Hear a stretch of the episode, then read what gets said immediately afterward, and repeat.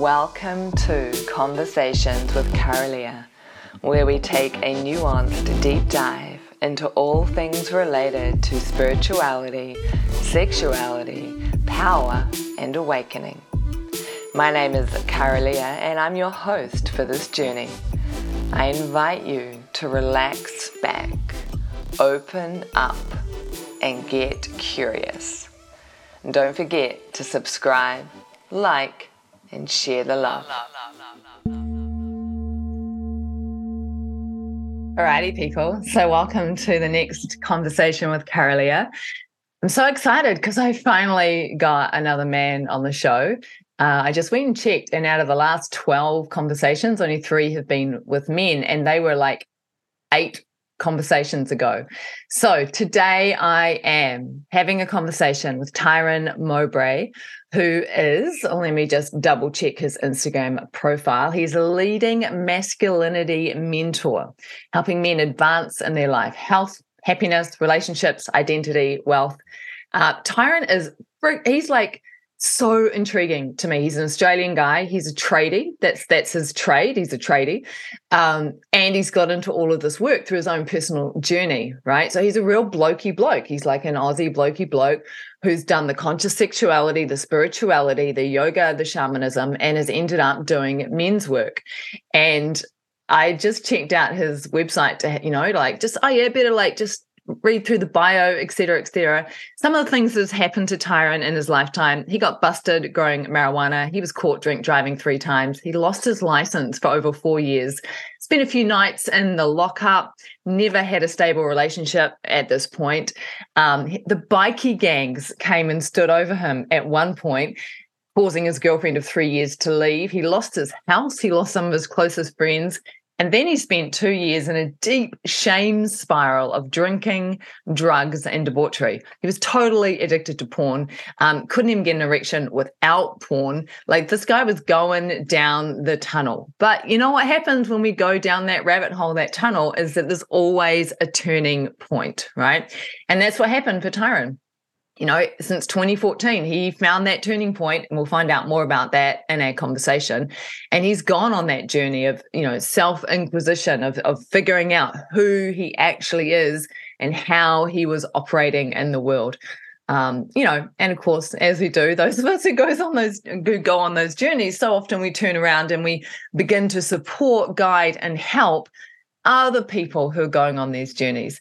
So, one of the programs that um, Tyran has delivered in the last few years, I love this one, was the Tantrik Tradie. Now, I'm going to talk to Tyran about this, of course, because he's talking about Neo Tantra, which is different from traditional Tantra. But I love that he literally pitched a program called the Tantrik Tradie. And one of the promises of that particular program was to eradicate porn use. You know, there's a recognition of how destructive porn use can be for men. So, looking forward to being able to talk to Tyran about this and about just his whole body of work. So, stick around, people, and remember that after the conversation, I'll do a bit of a reflection and a debrief. So, make sure you stay for that as well. Alrighty, let's see what Tyran has to say. Tyran, welcome to the show. Thank you. It's a pleasure to be here. Uh, where in the world are you? I'm in Burleigh Heads, the Gold Coast, Queensland, Australia. Epic. Uh, so I've had a bit of a dig around on your website and watched some of your videos, etc. I've been following you on social media for the last couple of years. I think probably found you via Dane Thomas. Um, you've had a pretty interesting journey into men's work, which you currently facilitate. Do you want to give us a bit of a rundown? Because you, you kind of bill yourself as, you know, the blokey bloke, the Aussie blokey bloke who played rugby league and was a tradie and all those things. But here you are, embedded in the world of sexuality, spirituality, men's work. How'd you mm. end up here? Well, uh, firstly, I played AFL, not uh, oh. rugby. Um, we because I grew up in Adelaide, uh, and down in Adelaide, we don't even have rugby. Like it's not even a sport. Like it's just not. You no one plays it. So, uh, but yeah, I, I, you know, it's it's an it's a religion down there. And how did I end up here? Well, that's a part of it. To be honest, it's like um, grew up in the, out in the country. rode my BMX everywhere from the ages of like you know uh, 11 to to 16 when I got my driver's license, and then just used to drive around you know country roads doing burnouts and drifting and all the you know like and then turn 18 and then you just go to the local pub every friday saturday sunday um, and playing football and then you know when, then you mature to 18 you start playing senior grade football and you know then you get indoctrinated into the football culture and it, it doesn't matter whether it's mm. union league afl soccer cricket even um, any male dominated team sport the the con the, the structure is very similar, right? It's like you've got your old players who are the the gurus, the teachers, and you know, like what they say goes. Um, you've got your more adolescent players who have been in for a couple of years, and so they're you know they're usually the superstars because they're really good and fit and active. Um, uh, they're quite they're quite um, insecure in many ways, so they're still trying to compete against each other and prove themselves. And then you've got your, your newbies like me who are just 18, just old enough um, you know, maybe even 17 if you're a good youngster. And so, you know, you're looking at these, they're your peers, but but they appear to be mentors to you. You know, they appear to be further down the path. And so you take what they say as gospel, you know. So when they start telling you to skull beers and you know drink tequila and snort salt and squirt the lemon in your eye and you know have sex with as many women as you can and take drugs and get really fucked up and draw dicks on your face and jump off the roof butt naked, you know, and and and all these types of things. It's like you do it because you want to fit in. You do it because it feels good to be uh, a part of something much bigger than you. And that's what these football clubs uh, or sports clubs represent. You know, they represent an entity or a being that is so much greater than the individual. And and mm. we are now like a mini army on a collective goal or mission to win the premiership or the championship or the, you know, at the end of the season and we go to war together every Saturday and we train together every Tuesday, and every Thursday. And you may not like everyone in the club, but you know, when when you cross that white line, you will go, you will, you will defend your teammates, whether you like them or not, you know, and, and there's a really beautiful brotherhood in that. You know, like that mm. I don't mm. want to take away from that. Like there is something really beautiful about that for men in in the modern world that that we get to be gladiators and be warriors and without actually having to go to war and shoot people and kill people, which I think mm-hmm. is really beautiful. Um, but how would you describe the masculinity? Because, like, I know when I was growing up, when I was a teenager, etc., like I would never go near men that played those sports because I no, I, I hung out with the surfers and the snowboarders and the skaters because they had a very different vibration, particularly with women. Mm. No thanks to the rugby guys. Yeah. and you know, I understand that. And um, what I, you know, when I when I started doing the the spiritual journey, the the kind of conscious, like you know, embodiment and circles and feelings and expressions, I I had not had that my whole life, so I loved it. You know, I was like, oh my god, this is what real men do. You know, and but then also after being in that for like eighteen months, I kind of realized, fuck, these men don't have my back. Like I wouldn't go to war with mm. these guys. Like I I might trust them talking about my emotions, but I don't trust them out in life. I don't trust them, you know, uh, I, I, don't trust them to not fuck my wife or my girlfriend because, you know, a lot of those guys are kind of pseudo spiritual, neo tantra, open relating, polyamory, kind of, oh, I'm in integrity with my soul and blah, blah. And it's like, yeah, but where's the brotherhood, man? Like, like, mm.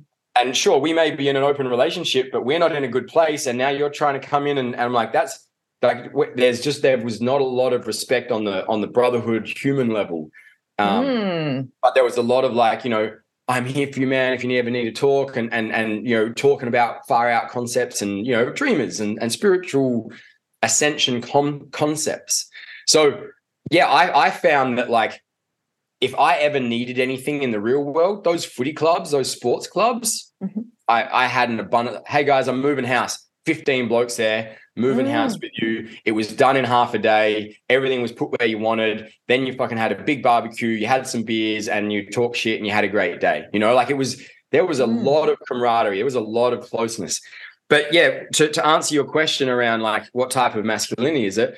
I mean, it's grounded in practicality. It's grounded in, let's say, the more animal base level of, of masculinity. It's more primal, it's more raw, it's more not real, but like I guess uh, real life. You know, like it's it's they see and they feel and they express and that they don't go they don't get lost in the far out concepts of the meaning of life and purpose and like you know the shamanic energies that move between all humans and stuff like that and that's just because it's a muscle that they don't train you, you, we don't mm-hmm. train that muscle you know whereas the surfers and the and the skateboarders like you know when you're out in the ocean for two hours surfing, you're a bit more connected to nature, right? Like yeah. you're feeling the ocean and the waves, and you've got to pick it up and you know, pick, you know, when's when when do you drop in? When do you bank? When do you stand? Like, you know, you might see sharks or dolphins or sea turtles or fish, and so you're a bit more connected to nature. So they have that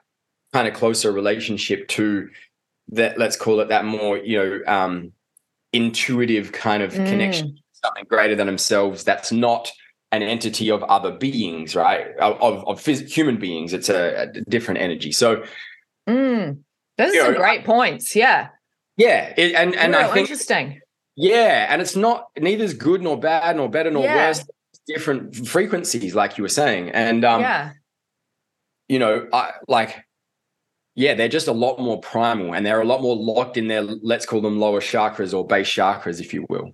Yeah. But so what guys. were you taught about women and like relationships to women and sex within the rugby I want to know. one one you miss out on is one you never catch up on. One you miss out on is one you never catch. What do you mean by that? so if you turn down the opportunity to get laid, you will never ah. catch up on that opportunity, right? So uh-huh. it's like because because then if even if you have sex with her later on, you miss out on the opportunity to have sex with someone else that night. So oh you goodness. one you miss out on is one you never catch up on. That was uh that was that was something that I was taught. So um, literally like that saying, oh, that's oh my goodness. Yeah. Yeah. One you miss out on is one you never catch up on. You've got to slay a few dragons to get to the princess. So what's that referring to? What what dragons are you slaying? Like is that the women, women that you're moving through? Yeah, yeah, women. Like, you know, like you, you know, you, if you want to get to the princess, you've got to slay a few dragons. Like you've got to you've got to I mean, you would say it basically when you were going to root a fat chick or an ugly chick, or you know, right. I, I, say those words from that perspective. You know, like, yeah. um, yeah, like if you knew that the guys weren't gonna, you know, if she wasn't a ten out of ten or even a seven out of ten, you'd be like, look, mate, you got to slay a few dragons to get the princess. It's like you were you were disengaging any emotional yeah. attachment to this human by by kind of being like, look, I'm I'm going on a longer journey here. This thing's just in the way, and I'm moving through this thing to get to where I want to go to. So yeah, it was a way to disengage emotional connection or attachment to the situations so that you couldn't be shamed or ridiculed for, you know, n- not having a good looking girl that you went home with. Wow. So when when did it all start kind of falling apart for you as such? Like eh, like because I'm guessing there was a bit of a turning point. So you're you're in this kind of culture, driving around, the drink. How did how did you get around driving and drinking all of those nights? Well, we're out in the country, so there's a, yeah. a lot, of, not a lot of cops, and there's a lot of roads. Um, that being said, I did lose my drink, my driver's license for four and a half years for drink driving, so I did get busted a few times. Um, yeah, wrote wrote two cars off um, drink driving. How, uh, you make sense of that at the time? Like, what was the story you told yourself about it? Just unlucky.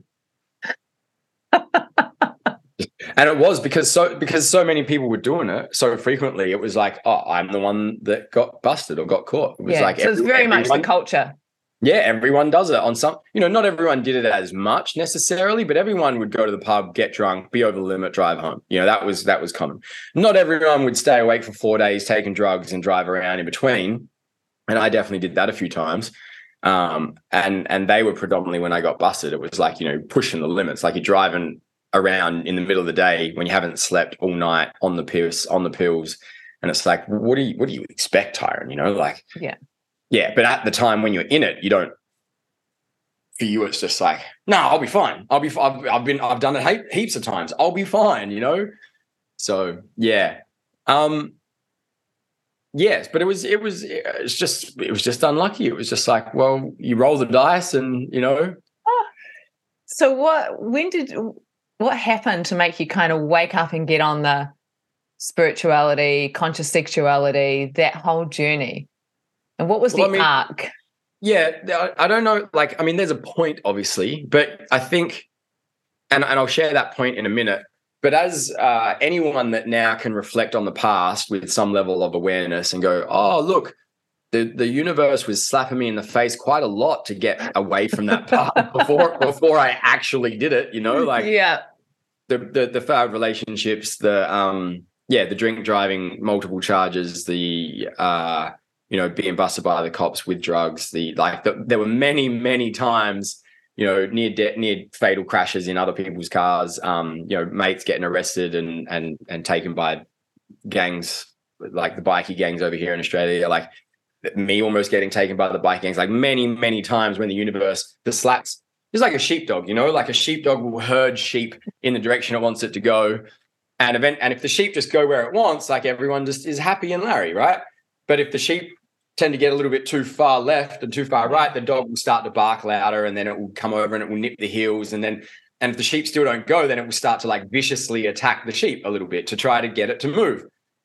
And the universe does that to us. When you're off yeah. the path, the universe gives you little gentle, like, no, no, no, over here. and if you don't listen, it starts giving you real big, like left and rights. And I basically had to get knocked out in order to to to realize that, you know. So stubborn, uh, huh? Yeah, yeah. So you know, I had I had a girlfriend. We were together for three years. We had uh, a couple of houses together, a couple of dogs. I just got my um, I I lost my license again, but I was just about to get it back. Um, yeah, you know, we we renovated a home and a house and made it a home. You know, we did everything. Our friends were getting married and having babies, and you know that was we, we were 23 when we got together. So it was about I was just turned 26, so it was kind of like looking like the perfect life and setup. You know, Mm-hmm. Um, and yeah, I'd I'd been involved with a couple of people about trying to um, do some drugs and make some money, and the bikies found out and they came and stood over us and kicked the door in, and um, yeah, you know, she was home and it wasn't. She didn't feel safe, so she broke up with me, which I 100 percent understand. Did, did you feel safe in that situation? No, no, not at all. No, I was getting text messages and people were sitting parked out front of the house for two days, and like, yeah, it was it was intense, you know. But, um, yeah, and so you just got that was, but that that still didn't get me. Like that, she left. I still refused to take responsibility for what was going on. Um, and I got a job out in the mines in WA after that, and that. And I, I got, you know, we, she kept the house, gave me a little bit of money I took a redundancy from work at that time. So I had all this money, I had like 45 grand. I owed my parents some money because they supported me in um, buying a house. And they were like, oh, why don't you pay us back? And I was like, oh, I don't have quite enough. I'm going back to work and then I'll just give you the whole lot. And all I just blew 45 grand, like drinking, drugs, partying, just in like yeah. four months, five months, like just blew it. Um, yeah. And so and then real bad out in the mines. Like you know, the, the mining culture is probably worse than the football culture, right? Like it's even it's even more progressive. Like it's it's a whole nother layer again. So you know, I went out there and for the first four months was really bad, and then I blew all my money, and I was earning like you know four grand a week, three grand a week, and coming home. And you still blew the money. Yeah, yeah, yeah, yeah, and and blew all the money I was earning. So like I ended up having a five grand credit card that was maxed out and no money in the bank. And so I would get paid. I would pay some money off my credit card. I would live for two weeks while I was off and use my credit card to and max it back out again and then be away at work and not have to spend any money. And I was just in this loop. Um, yeah. And then, and that's when I kind of sat there. I was like, you are fucked, Tyran. Like you are like, fucked. what's driving that? It's yeah. like mega self-destructive well, behavior, oh, right? Like massive, massive self-trauma, like self, yeah. you know, self-debilitating. I hate you. You're a piece of shit. You're not worthy of anything which was you know part of the bikie stuff, and I just never acknowledged what how I fucked up there. So because of that, I never mm. dealt with mm. emotions, which then just made me suppress. And so eventually, I cleaned up a little bit. Like I stopped taking drugs um, out in the mines because we got drug tested all the time. I still drank, but then and I knew I was fucked up, and I was like, "You need to you need to rein in the drinking." So I stopped drinking when I was working for two or three weeks at a time. I would only drink when I had my week off, um, and I would go to the gym and I, I went to the gym twice a day. But that was just me trying to fucking suppress. Yeah, it's like another addiction. It can be just another addiction, right? And then yeah. porn was in the mix as well, wasn't it? Yeah. So a day out in the mines for me looked like 3 a.m. wake up, uh, jerk off, pre workout, go to the gym, come back from the gym, jerk off, always to porn, never, never without yeah. it. Jerk off uh, at like fucking 4.30 or whatever it was afterwards. after have a shower, get dressed, go to the mess, eat breakfast, make lunch, go to work for 12 hours, um, come home, jerk off, pre workout, go to the gym, go back to the mess, have dinner, go back to my room, jerk off, have a shower, go to bed. That was yeah. that was a day in in the life of Tyran for 18 months out in the mines. Fuck, 18 months of conditioning your body in that way as well. Like yeah. That's yeah. some serious ass conditioning that you yeah. I'm guessing you then had to, to rehabilitate. Yeah, yeah. So um the one of the tipping points again still not the tipping point but one of the tipping that knowing that i'm getting worse like i yeah. in my brain i know that i'm getting worse but i just don't know a way out right i've got yeah. no idea so you, you, i'm guessing you're feeling pretty bad the whole mm. time mm. as well with yep. just that little bit of relief working out little bit of relief jerking out you know like those little yep. yep. and so then and then i was using tinder like i was a shareholder and so i i I had a, I was in Adelaide and Perth, right? So I lived in Adelaide still, and I worked out of Perth. Mm-hmm. And I mm-hmm. I would work for five days, have two days off, three days on, one day off, uh. seven days on, two days off, and then I'd have seven days off, and I'd go back to Adelaide. Um, and so I would be using Tinder when I was in Perth, organizing dates for my two, three, four days off in Perth. Um, and then I would be organizing dates in Adelaide when I came back from my week off. And I would probably only jerk off twice a day when I was uh, back in Adelaide, but I would go on a date every day, like every and so when you're saying a date, you're meaning a hook, like these dates are going mostly through to sex?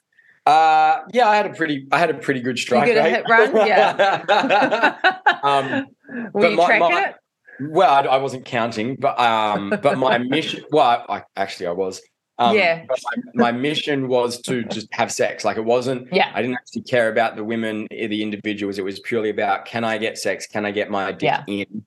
Can I get my loader yeah. off? That that was it. Um, Did it make you feel better? You no, know, like no, not at all.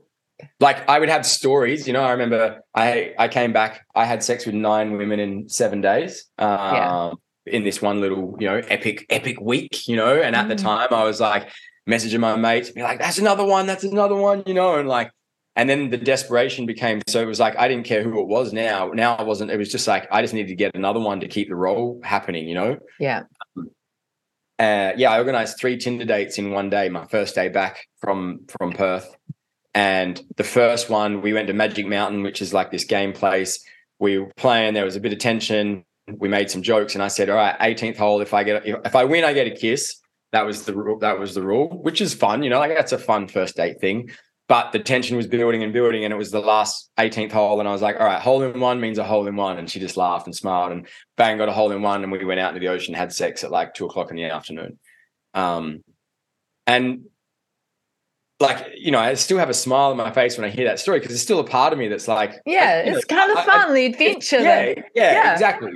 But it was always about the aftercare and the connection that I just I was a zero for. Like there was just none of yeah. that. Like I could not connect with these talk to these women again because my heart was so broken and so closed that to try mm. to re-engage with one of these women meant that I had to open a part of me that was just so painful I didn't want to look at. And that's upon reflection what I can see now. But when you're in it, you I just yeah. I, I had no idea. So yeah, so that was that. Um I got to a point I tried to masturbate without porn once out in the mines. I was like, wonder, wonder, I wonder what, wonder what, you know, I was like, hmm, let's try that. Couldn't get an erection. Mm. 27 years old, could not get an erection without porn or a woman. Um, and even like a lot of these times, these women I was having sex with, like as soon as we had sex, I didn't, I didn't, I was like, I gotta get it, I gotta leave, I gotta leave. I not even, I can't cuddle, I don't want to spend the night. I'm like, I'm out. Yeah, because you yeah to be with what's happening. Yeah, yeah. And you know, and I knew I was being a piece of shit. I remember one. I literally sat there and went. She came to like snuggle up. I was like, no, no, no, I don't do that. like I said it out loud. And she was like, "What?" Yeah. I was like, "Oh, I don't, I don't cuddle after sex." And I was like, I just, li- I heard the word, like it was like I was absent myself, hearing me say that, being like, Yeah. "You are a fucking piece of shit." Tyler." Yeah. Like how many like you're the bad person in a lot of women's stories, no doubt. Yep. Yeah. yeah, hundreds. Yeah. Yeah. Um, and yeah, so that no that no erection thing was I was like, you're 27, you should be in the prime of your life. Like, where are you going to be Yeah. at 35 if you keep this up? Like, fuck me, Tone. So that was that was this that was probably the the tipping point where things started to change. I quit porn, I quit jerking off. Uh, seven days later, I had a wet dream. So it took me Mm. seven days to have a wet dream. That kind of rebooted my libido. Um, Mhm. and then I, not long after, went to Thailand for my mate's wedding. And I was like, all right, I'm going to go do Muay Thai. I'm going to go do my scuba diving ticket again, do some more scuba diving. And like, I'm just going to reset. Um, Mm. I'm going to spend three days with the lads and do the wedding. And the rest of the month, I'm going to be on my own and sorting my shit out. I'm going to clean, you know, do my shit. I did a week of Muay Thai, then went to the wedding, and then spent three weeks getting fucked up in Thailand and spent six grand in three weeks. Um, and I didn't even have accommodation. Like a lot of the time, I just slept where I fell, stayed in my mate's accommodation. That was just me with drugs, alcohol, and travel. Um, I nearly got arrested. I had all my shit stolen off the beach because I was in the ocean having sex with some girl. Um, I just, I didn't, I fucking slept for like three hours a night for three weeks, basically. Yeah. And when I came back to my last night in Koh Samui before I was to fly home, the Mines message emailed me and said, "Oh, I was meant to go straight back to Perth and um, start work. I had three weeks of solid work, and they cancelled all three weeks, and I had no money. Like I just blown all my money." And they like they've gone, "Oh, we've had some cancellations, and you you were not working till this time now." And I had a flight booked to Perth and everything, and you know my credit card had been stolen because of my back, my shit got stolen, and it was like it was I was just like in a shit fight. And I went down to the bar. I mean, I, when I say I had no money, I had a little bit of money. Um, Enough to And go to the bar. yeah, enough to go to the bar. And I was like, fuck it. It's my last night. I'm just going to get drunk and pick up another girl like I have every other fucking night that I've been here. And I got really drunk really quickly. And I was on my own. And all of a sudden, I couldn't talk to anyone. Like the voices in my head started. And I just, I couldn't I couldn't I couldn't break the cycle. It was just like everyone's looking at you, you're a piece of shit, blah, blah, blah. Like you're weird, Mm. no one likes you. There was it was just that started and it never and it didn't stop. Right. And- so it kind of finally broke through internally all Yeah. those mechanisms you'd been using to hold it at bay for years. Yeah. Three weeks of three hours of sleep and drugs and alcohol just just Yeah. broke. Yeah. And you're Um, 27, 27. Yeah. coming up, Saturn, Saturn returns kind of. Exactly. exactly that. So um what happened was um there was a young Thai kid there who used to sell leis on the beach to all the drunk tourists for a dollar. And we'd seen him there two weeks earlier when when we were on that beach. And um I was being a drunk Aussie asshole and uh he was saying stuff and I was saying stuff and I was making fun of him. And then he went to hit me and I kind of saw it coming. And I moved my head and he hit the woman next to me. And I just laughed at him because I thought it was hilarious because I was like, cheeky little cunt trying to punch me and hit someone, you know, like just being a dick. And I saw him on the beach this time on my own, and he came over and he started talking to me, and it it broke me. It I I just because in my mind everyone on the beach hated me and I was a piece of shit. No one wanted to talk to me, and I I was like just looping and looping and looping. And this eight year old kid who I made fun of last time I was there just came up and was like, "Oh, hi, what are you doing back here?" You know, and like his innocence just absolutely Yeah. shattered my my my self hatred and and I couldn't hold it anymore, and it had to come out. And um, I just sat on the beach and cried with him for like two hours. Mm. It And- feel a bit like his like his innocence connected in some way with your innocence that would have been there under it all? Yeah, yeah. Um, and so I couldn't hide that I was a piece of shit anymore. Yeah. you know, like I was that. That's everything else was me hiding it, and I couldn't hide it anymore. Um, he had a brother and a sister who were two and three. He lived with his grandma because his parents were gone or dead or something. Um, and I just couldn't handle it. And I like, I'm like, I went, we went to the shops and I was like, dude, you buy, buy, buy everything. Buy, like, like I was just like, you Tyran, you've just dropped six grand on like nothing. drugs. Yeah, nothing. um, and he he basically wouldn't spend any more than twenty bucks. And the first thing he bought was twenty five kilos of rice. Mm. You know, and then he bought some lollies and yogurts, and bought you know his kid, his sister's favorite lolly, and his brother's favorite yogurt, and his grandma's favorite this. And I was like, "What? Like, you, what are you? What are you getting for you?" And he's like, "No, no, I'm fine." I'm like, "Dude, fucking like, what are you? No, Yeah. buy something."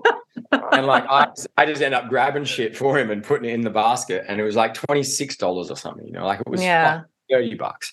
And then I, we put him in a car, and I was like, "Go home, like you know, go home." And then I went home back to my hotel room and cried for another twenty hours until I had to fly home. And I got home and um, had two weeks in Adelaide. Went back to the mines. I lasted two days, and I just remember getting off the bus and everyone gets off the bus and walks down their little lanes to their dongas, which is their rooms, and you're like ants. And I just fucking, I just stopped in the middle of the thing, and someone hits me like, "What are you doing?" And I was like, "I don't fucking know, man. Like, why am I here?" Mm. And I rang up and I was like, "Hey, I need time off." And they're like, "You just had a month off." I'm like, "Yeah, mental health. I'm not good. I'm taking a month off." And um, I'll finish my swings and then I'm done. And then I rang uh, my old bricky mate, and he's like, "Yeah, yeah, I got heaps of work." So I just went back, moved in with mum and dad, went back to Lane Bricks, went back to my old footy club, and and I reset, you know, and I lasted six months there, and I bought a one way ticket to Europe, and I left, and then that started. I didn't know where I was going, I didn't know what I was doing, I just knew I had to leave, and you know that sta- that's what started the the self inquiry journey, you know, and. Mm. I didn't know where I, I didn't I didn't plan anything. There was no plan, you know. And I fucked up a lot on that journey. Like we could talk for hours about how many mistakes I made on that journey, but you know, I lived in a Buddhist monastery. I became a yoga teacher. I trekked across five countries. I lived in Iceland in the middle of winter, which means there was three hours of daylight a day. Um, yeah, I I lived in communities of people and did inner child workshops and just just you know spent months and months living in my tent on my own. You know, in- Yeah. in- all across Europe. Um, I walked a thousand kilometers across Spain on a pilgrimage called El Camino de Santiago. Yeah. Um, I just, I, I just explored. I just, I just. What'd you broke- learn about your patterns? Like your like what was it that led to the self-hatred, I guess? Was the self-hatred generated from how you'd behaved in your 20s? Or were there deeper roots? Like, nah, there's, it's always in a child. It's all, like it's always in a child, you know. And so yeah, relationships with parents, relationship with friends, just never feeling like you fit in ever, even though I was popular, even though I had people around me, always feeling like there was something different or wrong. You know, I was good at everything, but I wasn't great at anything. You know, like I was, and I never had to try hard for anything. Like I achieved everything easily, which then meant I never had to work for anything. And so then, and and it, it sounds, it's really, it's, it's a a double-edged sword, isn't it? Right? yeah, like don't get me wrong. I'm I'm obviously kind of people were like, oh, that sounds like a really fucking hard life, Tyran. And I'm like, well, I under I understand that it's very um privileged. It's a very privileged life. But at the you know, and at the time it was like, I I just don't know anything, you know? And I thought I did. And when that collapse happened, it was kind of like, yeah, it it was just like, well, I don't know who I am, and I don't know. I, I know I know who I am. I don't know how to express it all of a sudden because I'd kept a lot of me aside, been told that it Mm. wasn't okay, you know, especially in these hyper masculine environments. So then that's what happened with the pendulum swing. But for me, sex was always a massive thing. You know, like sex was massive. Like I'd had sex with hundreds of women. I've always wanted to have sex with women. I love having sex. I still love having sex with women. You are beautiful creatures, and I, I it's it's awesome. I love it. Um, and when I went down the whole like abstinent yogic path and like, you know, with withholding and withstanding and saying no to that for so long, it something didn't feel right about it. Like it was like, Yeah. I mean, I get the need to to not let it run rampant, Mm-hmm. And it, to cut it off completely also didn't feel right for me. Yeah. It didn't feel like the good thing to do. Um, and so, yeah, after the, all the yoga and the spirituality and the consciousness and the ascension and all that stuff, um, it was time to come back down into the body again. You know, it was like a mm. pendulum. Yeah, it was like sure. you know. And then I heard about ISTA, International School of Temple Arts, and uh, I heard about the retreats, and I read it, and it didn't make sense to me, and I didn't know what the fucking anything was, and I scared the shit out of me, and I was like, you know, it was more expensive than anything I'd ever done. Um, you know, I paid two and a half grand for a live-in three-month yoga teacher training in India, and this this retreat was going to cost me three two to to participate for food and a com and to fly to Sydney and back, you know. And I'm like, that's a lot of money, you know. But I got four days in. I was like, I would have paid ten grand for this. This was this is the mm. greatest thing that I've ever done. Um, and then that opened even more doors, and that led to the mystery school and the occult cosmology and mini sex cult thing, and you know, joined joined a whole nother community of people. That was just a whole different kettle of fish. Um, mm the open relating, conscious sexuality, polyamory, you know, purpose of the soul, all that stuff. So when you dove into that and started exploring that after doing kind of the yogic thing where it sounds like you were in kind of full, you know, brahmacharya or, or celibacy. Yep. How how did you know that it just wasn't the old patterns reasserting themselves under the guise of onto sexuality in terms of like, oh, now I can get away with doing it like this? yeah. Uh, I didn't. I didn't know mm. if it was or wasn't. And and to be honest, part of it was. Mm. 100% part of it was. But the difference the difference for me was in one way I would not communicate with women about what I wanted, whether it was just a one-time sexual experience or this or that or whatever. And in the other community it was you can have whatever you want as long as you're honest about it and open about it. Mm. And they they taught you what like how to have the conversation. They gave you frameworks and constructs of, you know, look if you ju- if you just want to have sex with someone, tell them you just want to have sex with them. And it was like, really? Like you're allowed to? I'm allowed to do that? Like women are going to be okay with that? Like they're not going to I'm not going to be seen as the oh you're just a fucking man that blow like, you know, because that's the story that a lot of men get told quite a lot. Or or at least they get they believe that that's the truth. And so, yeah, you know, like ISTA level one is amazing. And I think all humans should not do it necessarily, but have what that teaching, like they should be educated in what they are teaching. You know, it's not just sex, it's very much like energetic penetration. Like how, how do you penetrate a space with your energy before you even penetrate a woman or a person, you know? And so there's a there's a lot there, and their communication, and they do a lot of masculine, feminine stuff where they derobe the constructs and you know men talk about being men in front of women and women talk about women in being women in front of men and they dis demystify a lot of the like beliefs that we think we have or that we do hold about the opposite you know and mm. it was it was massive like it was it was i walked out of that training like the highest on life i've ever been you know mm. um, and do you feel like you belonged when you found 100%. Yeah. And was that the first time you'd had like you know when you did the yogic stuff, etc. Yeah, where did when did you first start to have more of a sense of belonging? Because you talked about never feeling like you fit in and going through the hyper masculinity of of mm. football, mm. etc. Um, yeah. When did the first sense of oh belonging start to unfold? Well, I think you know the the desire to belong is inherent in all of us right and if you yeah. go back to obviously tribal days if you didn't fit into the tribe you, you died so you know it's pretty inherent um, but for me personally that place like Ista and the training and, and those people it for me it was the first time that I felt like there wasn't a part of me I had to suppress you know like mm. I could I could be the primal animalistic part I could be the soft vulnerable gooey squishy part um, I could be the aggressor, I could be the whatever, the surrenderer, I could be all of it.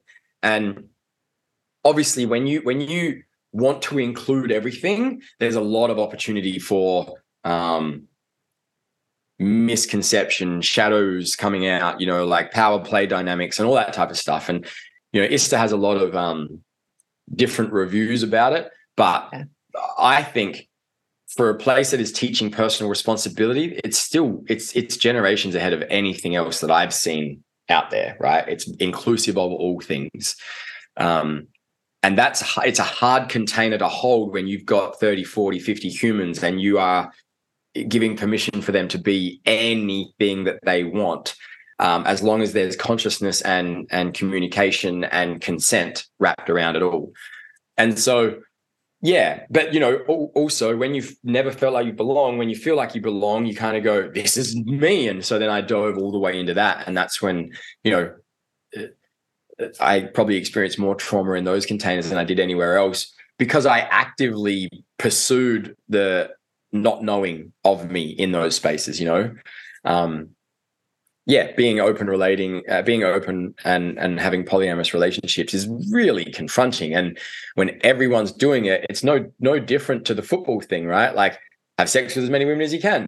And now it's like, well, don't have sex with as many women as you can, but you're allowed to have sex with whoever you want, even if you're in a relationship. And everyone does it, and it's okay. And you just need to communicate. And and it's coming from the soul. And it's like, oh, but I'm having a real hard emotional process. Oh, well, that's just because you're not in your soul enough. So now there's this undercurrent. Yeah, that's insidious, right? Yeah. Rather than maybe you don't want to be in a polyamorous thing. Maybe that's not your alignment. yeah.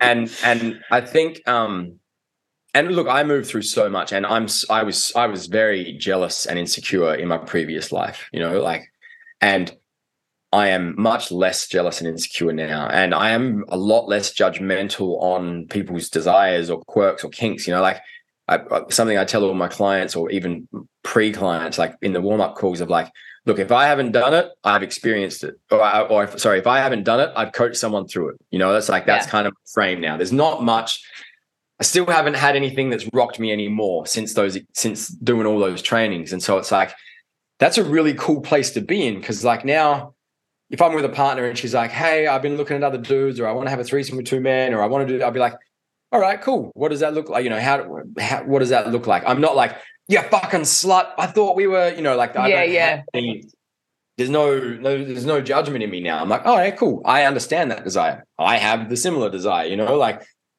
how what, what do you need where's it how's your nervous system feel blah blah blah so i'm really grateful i'm really grateful for the whole experience while at the same time i had to look at the most darkest fucking parts of myself in order to get comfortable with that and you know eventually i was so in it and i was looping because again for me this is the part where i was like the brotherhood part didn't you know the human primal part mm. didn't wasn't there for me personally. And so I had to disconnect from that community and then reintegrate into this world. And now, when you say this world, do you mean like the regular world? Like the, the world, world, yeah, yeah, yeah the, the, the regular, day. yeah, where we're not like you know, not everyone is open relating and poly. I mean, a lot more people are exploring it, that's for sure. But um, the world where we don't always have to sit in circle and process our feelings and like you know and any any anyone that sits there and goes i only have deep conversations i'm like well you don't know how to have conversations then. Because like yeah.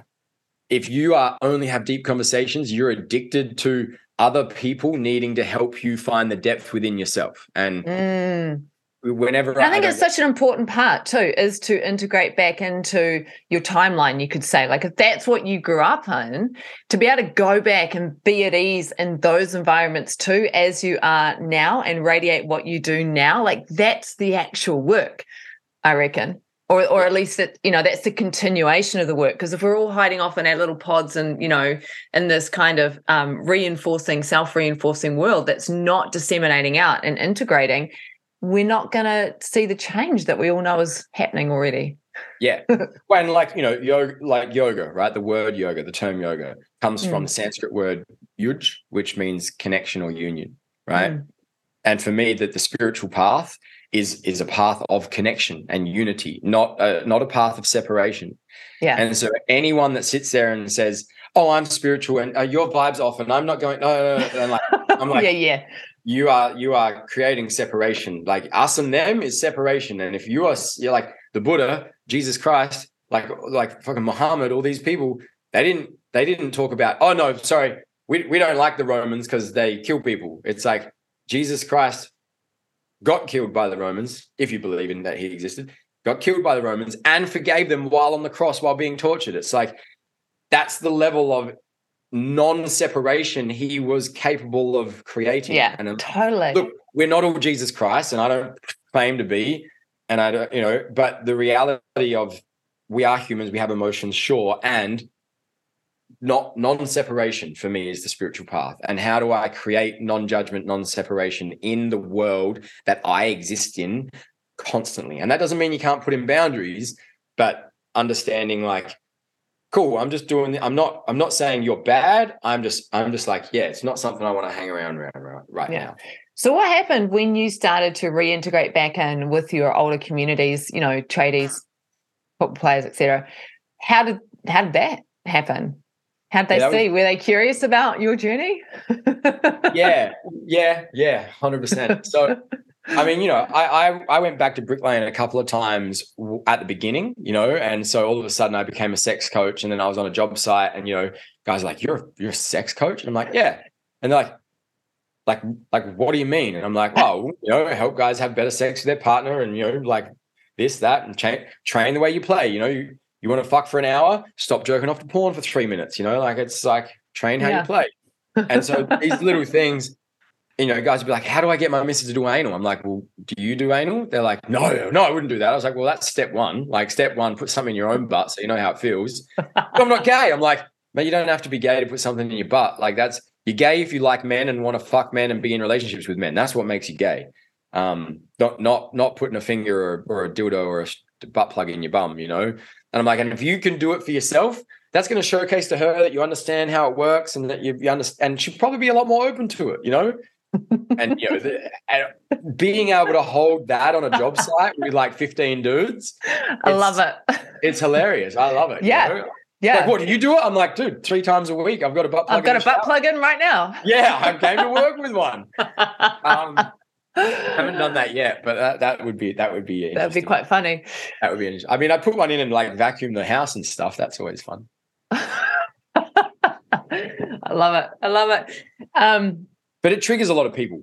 It yeah, of, it triggers a lot. it's edgy. It's edgy. Yeah. Um, I did watch. I'm just remembering now. I watched about a year ago. Must have been um, Tantra made me gay. That three way conversation that you had with Dane and Paisley. Yeah, I freaking love that so much. You know, yeah. that conversation. Um, yeah. yeah. Can you talk about some of the experiences that you may have had with men and the and the temple spaces? Sure. So, um, yeah, like I was all the way in, right? Like you got to remember, I was all the way in. I drank the Kool Aid. I was in this community. I was like, fucking, let's go.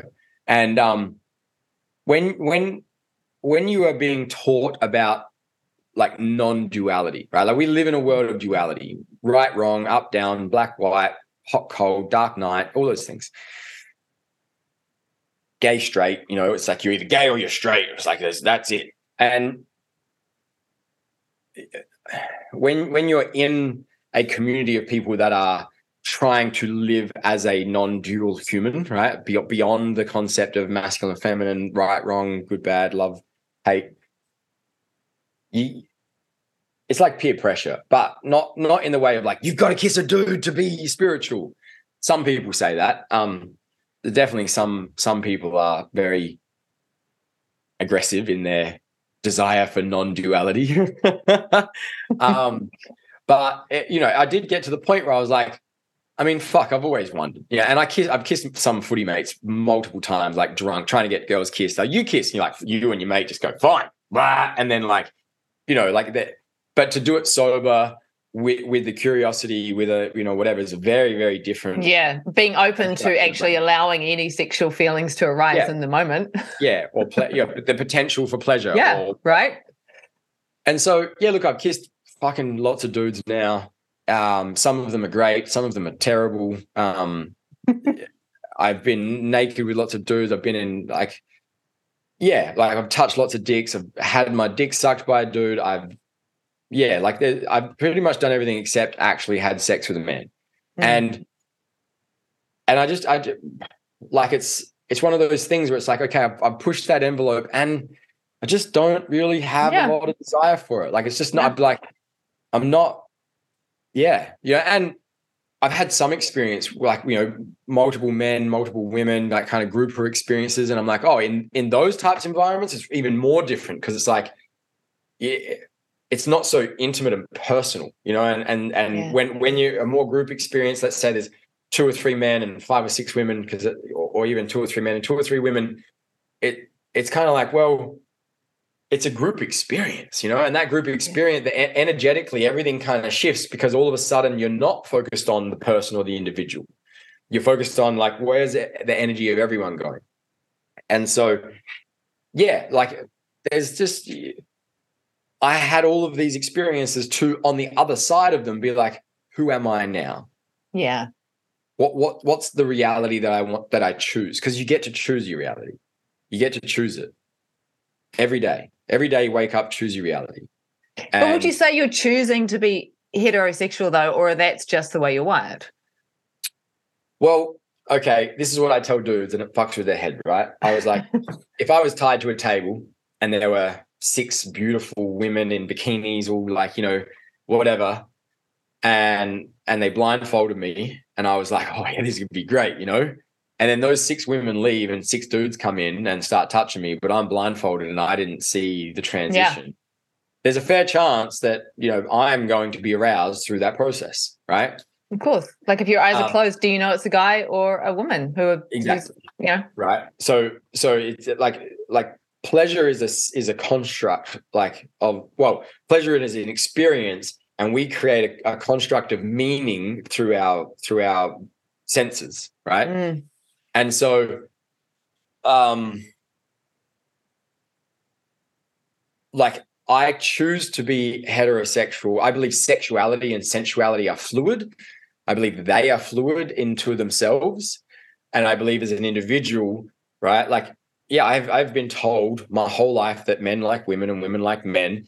And yes, I love it when women like other women. Like I'm not going to deny the part of me that it, that thinks that's okay, and it does seem to still be more socially acceptable than men liking men. Like gayness is okay, but um, it it is still more socially acceptable that women hold hands and kiss other women and stuff than than men do and I'm I choose to be okay with that reality. Like I choose to like I the amount of work that it would take me to get to a place of bisexuality and being 100% comfortable with it it's not something i want to invest a great deal of time of energy into. I feel like i've tried i've i've, I've played that card a little bit and i'm like it doesn't feel like it's the most authentic expression of the life that i'm here to live. Yeah it's not that I don't feel like it. Like if I was in a relationship with a woman and we had been together for a while and we were opening our relationship to explore different things, and I don't mean open as in we're just going to go fuck other people. I mean within the relationship, the constructs can be open to include other people, and she wanted to experience two men. I, I could I could definitely open to that and and not like mm we don't touch as in like no it's it's like you know as it's a threesome not a halfsome not two men sharing one woman but three people yeah. making love. I could open to that. And um again my nervous system would have to be on board and there would have to be some slowness and some you know not just like some random dude off the street. But yeah i just i just that's a long I, way for a guy that grew up where you grew up in rural australia and the culture etc i just want to acknowledge that you know, mm. like that's a long way from there. And it does show the depths of the work that you've done and the depths of like kind of deconditioning and exploration. Um, yeah. And I just wonder what would happen if lots more men felt empowered to or w- were able to examine their own internal biases around some of this stuff. And I guess you being on job sites and talking about it is dropping little seeds. yeah, I mean, 100% it is. Um, the way that I look at it is like not everyone has to, you know, like I, I don't believe in the utopian dream that if everyone gets to a certain point, then the world will be perfect. Like, because yeah, it's already the, perfect in its own way. Yeah. The, and the world is dualistic. Like, that's why the mm. world is here. Like, we are here to have a human experience, which is the, du- the dualism of like good and bad, right and wrong, pain and pleasure. So, you know, the world can't be out of balance. There has to be an equal amount of everything. But, th- but that doesn't mean that it can't be like the 50% of this isn't pushed into the 10% of those people, which is why it comes out in a shadow form, you know? And so, yes, I do believe that if everyone worked on their own sexuality, sensuality, emotional processing stuff, you know, worked on their dark a little bit more. And when I say dark, I don't mean like bad dark. I just mean like darker stuff, like their animalistic, primal, more and integrated more of that. It would alleviate a lot of the tension in the world because we wouldn't it wouldn't get played out in the shadow so much, mm. and I that's what happens. So yeah. yeah, I do I do believe that it would make a big global transition. But the reality of like how do you do that? Like you you you can't get you can't be Tony Robbins and put 50,000 people in a room and in 5 days um like yeah. get them to integrate their dark. Like it just it just it doesn't work like that. The, the that type of work is very very different. And i've don't get me you can have big rooms. I've had i've seen big rooms. I've been in big rooms of big people doing it. But the aftercare that is required for the integration of the shit that comes up yeah eh, it's huge you know, and, yeah and that's the biggest sh- shit that i see in a lot of sexual containers. And like you know even ISTA to some extent and and a lot of the others is they, they everyone wants the intensity. It's like, yes, do this, let's do this, let's do that.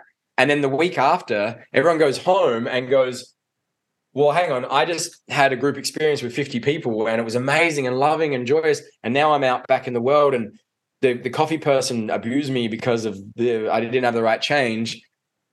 And so the the the the duality of like this beautiful loving experience where 50 people could love each other and i don't mean sex i just mean love each yeah, other. yeah genuinely heart connected folks. Yeah yeah and, and and it could be inclusive of a lot of stuff that our normal society doesn't include compared to going to the normal society and people drunk people yelling at you on the street and stuff. It's like mm. that creates a real fracture in the mind and that integration process can take a while and I don't see a lot of support for the integration after deep in-person work. And you know, that's yeah. part of like the academy that I created now. It's it's not six week programs because sure you can learn one thing in six weeks, but you'll only learn one thing somewhat well, and then you've still got to integrate it. And so, you know, if if when I run my in-person events now, my five day ones, there is a six week integration online process that comes afterwards because mm. that's what is mm. nec- at minimum that is what is required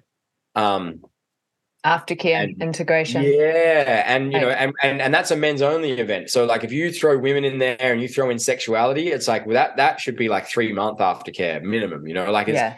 it just amplifies that stuff um and that's that's probably the one that's probably the, where some of these sexuality places really let themselves down. It's like it's not that they don't do good work; they do good work, but then they just let people go, and yeah. then you know the trauma comes up, and they don't know how to process it, and then people blame the retreat for what happened and the facilitators for what happened, or even though they were actually in the perfect consent the whole time, but it's the integration part that they're struggling with, and so then. Yeah.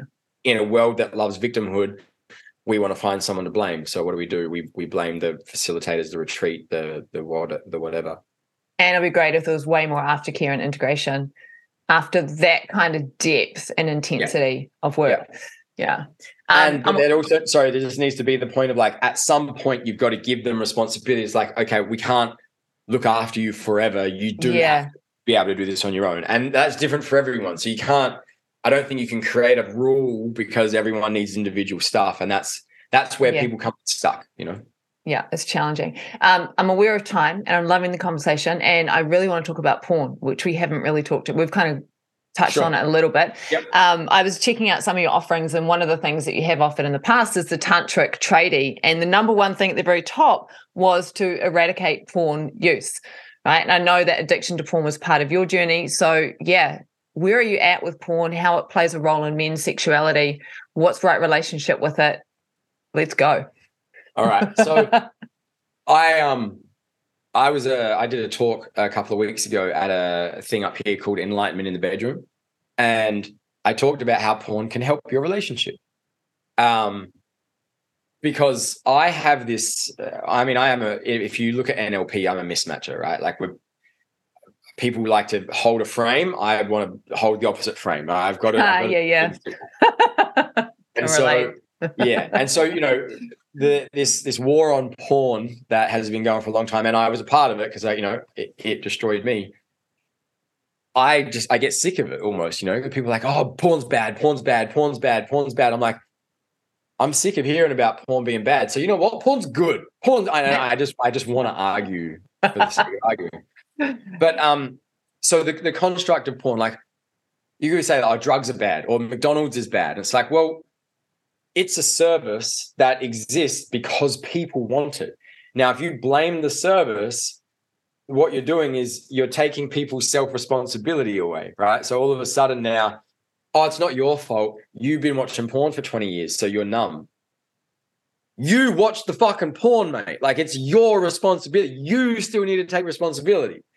And so porn wouldn't exist if we weren't such a sexually repressed and suppressed population, which is very interesting considering we're the most sexually liberated we've ever been, right? And so it's like, well, eh, you know, there's there's people having more sex. There's dating sites. You know, the, the sexual liberation for women. Women are having more sex. Uh, so men should be having more sex, and that means more people should be having sex. But the quality of the sex is really shit. The intimacy, and, right? Right, not just the bodies creating friction. Yeah, exactly. um, and so, you know, for me, if if I talk about my experience as a man, and I'm unfortunately or fortunately, I'm I'm a normal dude, right? Like my experience is not different. Fairly typical, I'd say. Fairly typical. Um, I got I, my sexuality was never supported or or celebrated as a as a young man, mm. right? Ever, ever that I can remember, ever except by other dudes. And so that was why we kind of was like, oh, you fucked it. Oh, yeah, well done, man. High five, you know? And so it was like, that was why, that's why men have this debaucherous nature is because we actually celebrate each other's sexuality, which is something that doesn't get celebrated by anyone, anywhere at all.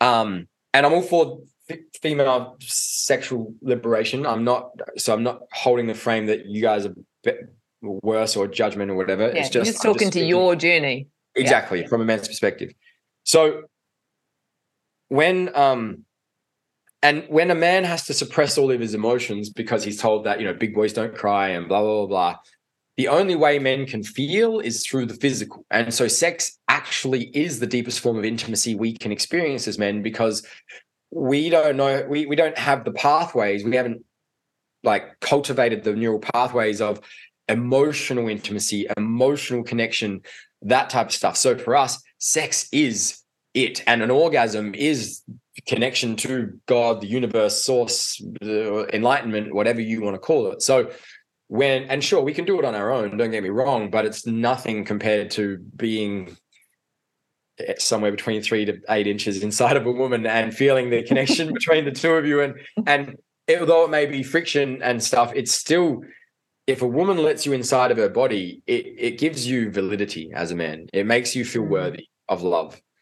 Uh, and then this was my experience, right? So, yes, there was the part of me that was like the more women I had sex with, the, the more masculine I felt. But it also meant that I was wor- I, there was a part of me that felt worthy of love. It's like if she lets me in, then then I'm worthy. I'm I'm okay. Obviously, I didn't feel that myself, which is why I was trying to constantly get it from many women so when my when my sexuality as a man has never been celebrated and then i find this thing called pornography where they are doing things and you know the man is the main uh, character in a lot of porn a lot of porn is, is male dominated um it makes me feel good about being a man and being a sexual man and having all these desires and quirks and kinks and fantasies. And so it gives me a sense of liberation when I watch it mm. in an area that I have felt shamed most of my life, most mm-hmm. of my mm-hmm. adult life. Mm-hmm. And so that's what creates the addiction. It's like, well, and then if I go to a, I go on a date and I talk to a girl and I'm like, oh, I'd love to, I'd love to like choke you. Fuck off, weirdo. I don't want to be choked. That's fucking gross or bad or disgusting or blah blah blah. Shamed. What do I do to get liberation from that shame? I go watch porn where the dude chokes the chick. Yeah. And I'm like, but it's okay. And so this is the the part where you know the disconnection of like so that well what why would I possibly get rejected by you and shamed by you, a woman who I love and want love from and want to be loved by, when I can go and do this thing and feel liberated and be okay and you know now obviously train how you play. I'm creating a neural pathway where now my sense of liberation comes from a screen my sense of arousal comes from a screen not from a human. And so you know, like i'm not saying it's good. I'm just talking about the, the internal process that happens yeah. right? Yeah. Um, now then obviously what happens is the dopamine keeps getting spiked. And so now choking is not enough. Now i need gangbangs. Now i need you know uh, like full-blown fucking um what's it called uh asphyxi- asphyxiation you know now i need fucking yeah. midgets fucking goats now i need this you know it's just like that's the dark the dark yeah, web doing, porn yeah. it keeps going and then and then we get really stuck you know it's like they talk about marijuana being a gateway drug right so no i just smoke a bit of weed here and there and the next minute you're shooting up heroin it's like there's a there's a it's a gateway permission piece. Um, now that being said, having done all the journey I've been on now, I know lots of women that love to be choked a little bit and like to be dominated and like to be submissive and like to, you know, like it's like there are because I exist in the world where women have done that work on themselves. Yeah, it's been explored from a yeah. empowered sense and a choice sense, and exactly. a, I want this, not I'm not doing this to please him. exactly, you know, and so you know. The, yeah but the porn thing like ultimately it is it is giving you like any addiction it is giving you some emotional need yeah. You're like there is yeah. an emotional need there that is driving it and a lot of men it's it's liberation from sexual shame um, yeah and a level of intimacy and so that's what they use every time they feel anxious every time they feel shame every time they feel rejected they turn to this because it gives them a sense of liberation yeah it's not long lasting because afterwards they obviously mm. still feel mm. disconnected because once they turn the screen off and they've ejaculated, then then the dopamine drops. And so then they're like, well, fuck, now I feel even more lonely. And so then you know, especially if they beat themselves up for using the porn, it's a double whammy. Exactly. right. Yeah. So yeah. Um, yeah, for me, like, you know, and so when I wrote um why porn is good for your relationships, like Fifty Shades of Grey fastest selling paperback in UK publishing history. You know, sex toy sales went up 800% in the UK when that book came out. Uh, those the three movies they had a budget of 55 million each which is you know pretty reasonable together all three of them collectively grossed 1.32 billion dollars mm. so like women want better sex too, right? Like, and that was predominantly from women, right? Predominantly women bought those books, yeah. read those, read those, uh, sorry, bought, yeah, bought those books, watched those movies, and bought sex toys. And this is, and it, it's, it's, it's, I've read one of them and I've watched the movies. It's average at best, right? Like, yeah, it's, yeah. it's average. Yeah, I read them. I was like curious. But yeah. in a, in a world it was where a pathway, though, right? Well, that's right. In a world where our sexuality is, we use sex to sell everything, but we don't educate anyone about it. Yeah. Uh, it's like, how do you so, explore? How do you find these places? How do you feel good in these places? Yeah. And so, yeah, you know, women want better sex. And if you are a man, and, and you know, I think the topic porn is, it's like, oh, fast food well, McDonald's fast food and Zambrero's fast food, they're very different. Zambrero's is much better for you than McDonald's, you know? Mm. And then there's and there's even more than that. So porn is a is a sliding scale. There's a lot of beautiful conscious porn being made these days.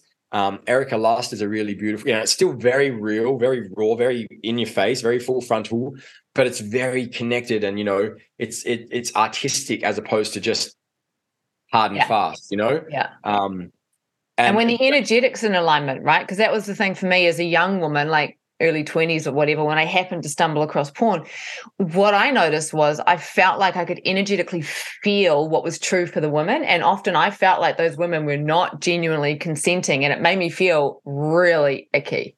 Yeah. You know? And, and yeah. Porn when it started was was good. Like in the 70s, 60s, and 70s, porn was actually like, you know, they had storylines and you know, it was like it was actually pretty back then it was a movie that had a lot of sex in it as opposed to now it's manipulation and and you know like let's have sex in a van or on the couch. You know people they like oh you want to be a porn star? Okay fine. I'm going to record you sucking my dick now and then publish it on the internet and you never get paid. You know like that was mm. that that's the, the the the shadow side of it all. But when porn started at, you know it was a massive thing in in hollywood and, and california it was it was a lot more about a lot of it was a, a like it was the proper studios you know it was filmed they had like storylines. Um i starred in an erotic film for a, an erotic film festival called erotica uh, mm-hmm. uh, with a couple of women who i know who you know they want to make porn for women. They're they're they're 40 year old women and all the porn out there is made for men and they wanted to make this beautiful artistic you know they hired this beautiful airbnb. We had a professional videographer and we had an amazing shower scene, you know, and it's it's hot as fuck, yeah. and I like it. And I think if men remove the need to see all the graphic things and watch like erotic films with their mm. partners, that is going to entice and seduce the partner a lot more. And then you can talk about what you liked and what you didn't like and what you would be open to exploring and what you wouldn't be open to exploring. Because we find it really hard to communicate about sexual desires, mm-hmm. men and women together in a yeah. relationship. So it's edgy as, right? Brings up all yeah. kinds of stuff. And as soon as the body goes into fight, flight, or freeze, it's even harder to have those conversations.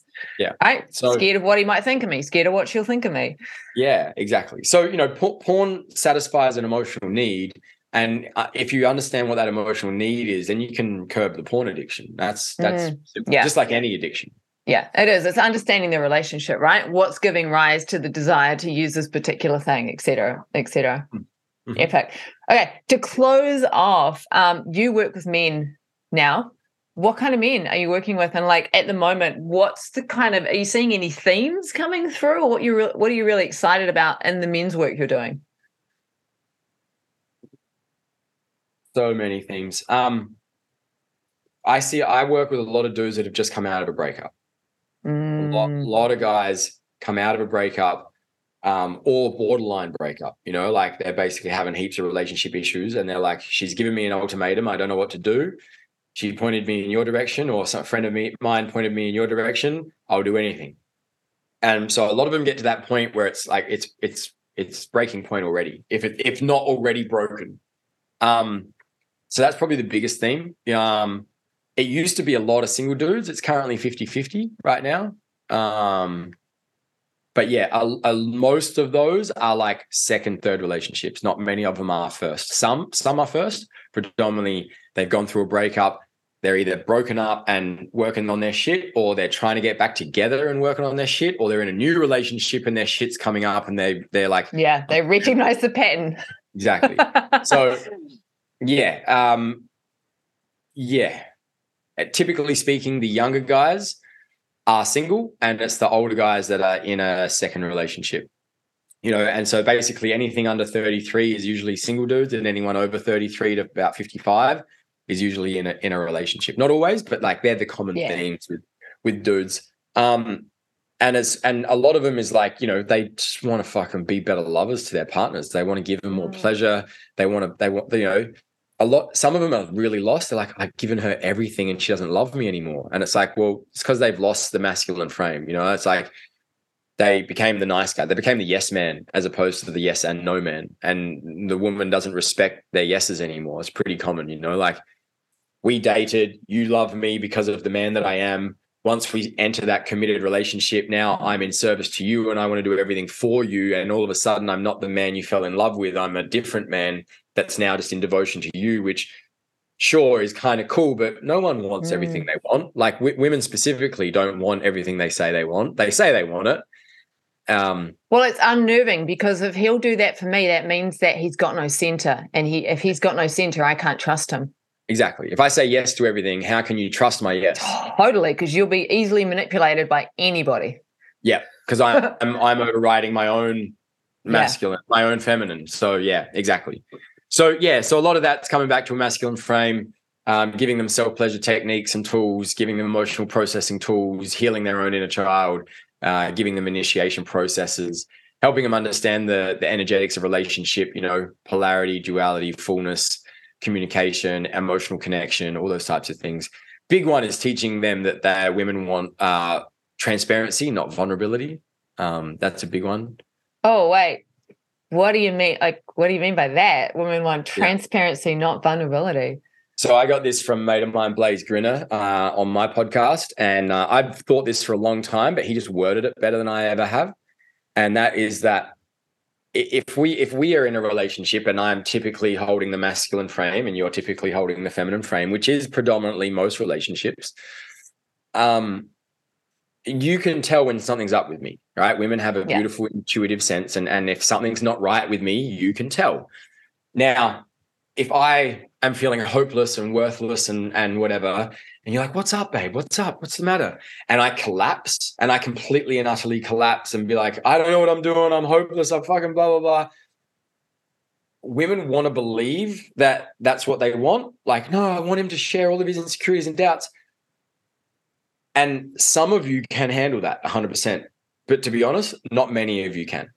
And because just like we need to work on our feminine, you guys need to work on your masculine. And so if we've always held the masculine frame, if we collapse in that completely, like too much, you can no longer again trust our our ability to hold the container of the relationship to be the rock and so i don't believe that most women actually want that complete and utter vulnerability they want transparency they want they want to know you would want to know that i know something's up in me and i'm working on it mm-hmm. so i'm not saying men shouldn't break men shouldn't collapse men shouldn't express they should they should know where to do it and who to do it with yeah. And that's why the men's groups, the men's circles, that, that's why they're important.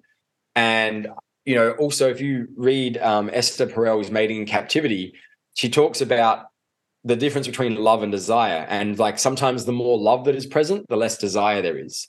Because what mm. happens is the two individuals become one individual, and one individual, there's no passion there. There's no yeah there's no curiosity there's no mystery there's no you know whatever and i've got my own constructs that i maps and models that i teach the guys in the academy about this you know relationships from the head and relationships from the heart um, the head is like structure systems you know planning the heart is like mystery chaos love passion fire all those things so if i go look babe yeah some, something's up. I'm going through some stuff. I've got my men's circle. I'm in a program. I'm doing this. Please please just trust that i'm working on it. Uh but and and if i need anything i'll let you know but like please just trust that i'm working on it. Yeah i see the difference. It's, feels it's real different. Yeah. It you i'm i'm not disproving your intuition. Like you're not yeah. you're not he's hiding something from me. He's hiding something from me. What's going on? Yeah. you can feel that i know. I'm letting you know that i know but i'm not telling you what it is because it's not your job to stress it's my job to stress yeah, because as soon as you like said it in that vulnerable way, what I noticed in me is like, yeah, I can hold that, but what comes up, I'm like, yeah, you need to go sort that out. It's not my job yeah. to. Yeah, yeah exactly. You, because yeah. as soon as I do that, the polarity's gone and the sexual vibe's gone. And it's just like it's. Not, I don't want to play that. Yeah, and and what happens is in two or three weeks when I have gone to my men's group, I process my shit, and I come back and I walk back in the house and I've fixed it internally. I come back in the house and you look at me and you're like, "Fuck, you just took care of business." I want, I want you now. What you, yeah. What's going on? I want because you because because I fixed my shit and I didn't yeah. need you to do it, which then makes the the polarity of like I can trust him. Look what happened. Yeah, you know, he's a provider, he's a protector. I want him. So women want transparency more than vulnerability. Yeah. And and after the fact, I could then communicate with you if that is a part of our relationship. Hey, what I unpacked was that this happened, this happened, this happened. This is what I did to resolve it, and this is where I'm at now. Maybe, maybe yeah. some couples are good with that, some aren't. You know, like every relationship's individual and unique. Um, if I was with, I hate saying the term, if I was with a conscious woman, like a woman that had the awareness to to dance in both polarities, and and she wanted to know, and I felt like she could hold it, then then I would communicate after the fact. Yeah, not during. Yeah. I like that. That's there's a real um, potent subtlety on that. Thanks for sharing. I'm sure people are going to get a lot out of that little piece. Yeah, no worries. Cool. Um, anything you want to throw in to tie up? Masculine integrity is I'll do what I say regardless of how I feel. Feminine integrity. Feminine integrity is I will do what I feel regardless of what I said. Okay, so let's just let's just say this. You say the first one slowly embody it as you say it, please. Transmit. Masculine integrity is I will do what I say regardless of how I feel. Mm-hmm. Feminine integrity, I will do what I feel regardless of what I said. I will do what I feel regardless of what I said. I'm going to just sit with that one because I've been real big on the, the other one. Like that's how I tend to roll, but I will do what I feel regardless of what I. Yeah, I can. Mm, and I'm we both have both, and I'm not trying yeah. to say masculine is better than feminine or feminine. Yeah, I'm yeah. I'm saying is, you know, when we get when a man gets typically when a man gets angry at a woman, she's like, she said she would do this thing, and she's you know whatever. It's like women follow what they feel. That's that's the beauty of the feminine, typically speaking, right? That's their integrity. That's their intuition. No, babe, I don't feel like doing that. It's like, what? What do you mean you don't feel like it? We said we would be there at ten past seven. That's what we got to do. Mm. So you know, and when you swing too far to one side, a masculine man that stays in that will override his feelings all the time. And That's no good. Yeah. You know, but yes, it's knowing own... which one to honor, isn't it? Do I honor what I said to hold that integrity, or do I honor what I feel? Because we've got to really allow feeling to lead as well. Or, or do you tune into your feelings and then only make commitments based on what you feel and you know to be true so that you can see them through all the way? Is, is that the full integration of it? epic, epic. Thank you so much for this conversation. It's been amazing, illuminating. Yeah. No worries. My pleasure. Thanks for having me. So that was Tyran Mowbray. And I feel like I gained a lot from that conversation, particularly toward the end. I'm going to sit with some of those things. I feel like there was some aha moments for me. And just again want to acknowledge and honor Tyran's courage and willingness to go into areas that traditionally kind of blokey bloke Aussies probably wouldn't have gone there, you know. Um, loved hearing some of the insight on his journey into ISTA. It's interesting, you know, how many people on this podcast have had experiences with ISTA and getting all of it's like the diamond has so many different facets, right? Getting all of the different perspectives on it. Um, the different, yeah, the different views that people have held on ISTA from their experience. Okay, so I think that's done and dusted. Let me see if there's anything else I want to add about this one. Nope. I think we're good. I think we're complete. Thank you, as always, for watching Conversations with Karaleah. Please do like, share, follow, particularly on Facebook, because I'm not on Facebook anymore. Share it out into relevant groups because that tends to give it a bit of juice. Alrighty, enjoy the rest of your day and sending so many blessings your way. Thanks for listening to Conversations with Karaleah and trust that you enjoyed that nuanced deep dive into spirituality, sexuality, power, and awakening. If you love my take on the spiritual path and you're looking for more insights like this, then make sure you subscribe and like. You can also check out my website, karaleah.com. That's K A R A L E A H.com and subscribe to my weekly newsletter.